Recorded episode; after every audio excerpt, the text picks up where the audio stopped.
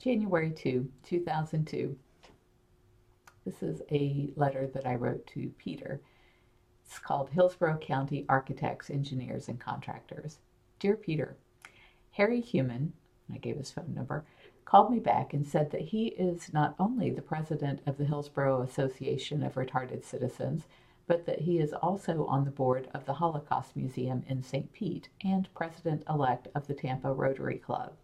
He said keeping busy keeps him out of trouble. I have known him for at least 10 years and never knew any of that. He said the expert on my question was Scott Palethorpe. I gave his phone number who is the manager of the Plant City branch of the Hillsborough County Planning and Growth Department, and Harry made the introduction for me via a three way calling. Scott was very knowledgeable, if not arrogant, and said that due to a glitch in the law, architects and engineers are not required to be certified or even knowledgeable of the building code, and that they just keep submitting plans until they pass the building department standard. He said that licensed contractors, on the other hand, must also be certified in SSTD 1099 by the Southern Building Code Congress International, which is located in Birmingham, Alabama, and by the American Wood Products Association, who he had no idea where to find, but suggested the internet. The certification is obtained by attending their classes on high wind construction and wood construction in high wind conditions. That certification then has to be brought into the contractor's licensing board and it will be noted in your file that you are certified to draw up house plans. It's pouring rain outside. Hurricane Eta. He said your plans would then have to comply with the high wind manual and the rest of the building code before your plans would be approved by the building department. He said that because it is such a royal pain and outside the scope of what most contractors get paid to do, no one is doing it. He couldn't think of anyone who had ever tried. While this would make you the only person doing such a thing, I am not sure that jumping through so many hurdles is taking you in the direction you want to go. I am not sure what that direction is, and until you know, I think this could be a lot of expensive, busy work that really isn't productive. It could be beneficial for the specialized sort of building you ultimately want to do, but first you need to get your certification with the German finalized, and you need your contractor's license, which may be more difficult to obtain than you suspect. Things have changed a lot in Florida since Hurricane Andrew.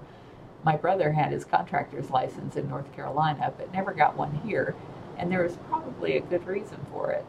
The drawing program and the classes will only get better with time, and it makes more sense to be ready for both when you do devote the time and money. I asked what would be involved in converting the barn to a house, and Scott said that if the barn was permitted, and and Scott said that if the barn was permitted, I would have to take the parcel ID number to Sarah Jimenez, and I gave her phone number, on the 19th floor of the county building downtown to find out. Then I could ask for a building permit for occupancy change. If it was not permitted before, then I would have to start from scratch as a new building permit and could not call it a remodel job because it would be changing from a barn to a house. And while barns are exempt from certain standards, houses are not. One of the things that I will also have to check at the 19th floor is the flood zone. Barns can be built at grade, but the floor of a house has to be above the 100 year floodplain, and most places around here are not.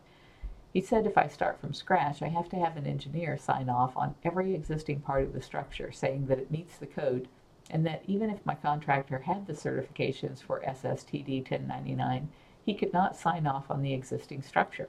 I said that didn't make sense, but he said that's the way it is.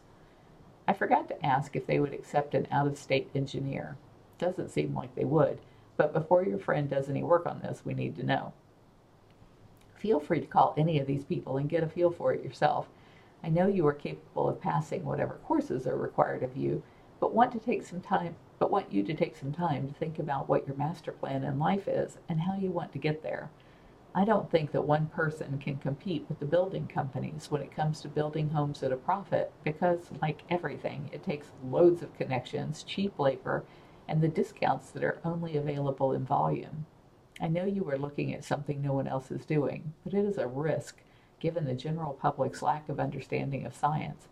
I think it also carries a considerable risk of liability from someone who pays more for the benefit of having an earth friendly home who later can't afford it or wants to move who decides to attack the builder for having sold them a defective or unprovable product. That would be a hard one to defend. I believe in the idea and I believe in the necessity of it, but I don't think it should be your first move out of the gate. You were attracted to me for my good judgment, and at the risk of offering unsolicited advice, which is usually despised and thus rarely given, I would suggest the following plan of action. One, get out of debt by doing what you can without further training and expense. Two, get yourself on solid footing by doing what you can without training, without further training and expense. Three, decide if you want to build houses, open a clinic, operate an internet site, and all of the workshops and speaking engagements that would take to succeed, or whatever the ultimate goal of your next 30 years will be. I'm pretty talented, but I can only do one thing well. Four, never spend more than 10% of what you make. Five, when you have set aside enough discretionary cash to start making some exciting things happen in your life, then leap into the unknown. If there are setbacks then, it doesn't matter because you are already comfortable and secure. This isn't in there, but that would be good advice for just about anybody, I think. Follow these simple steps and you will have the comfortable follow these simple steps and you will have the comfortable old age and the fortune predicted.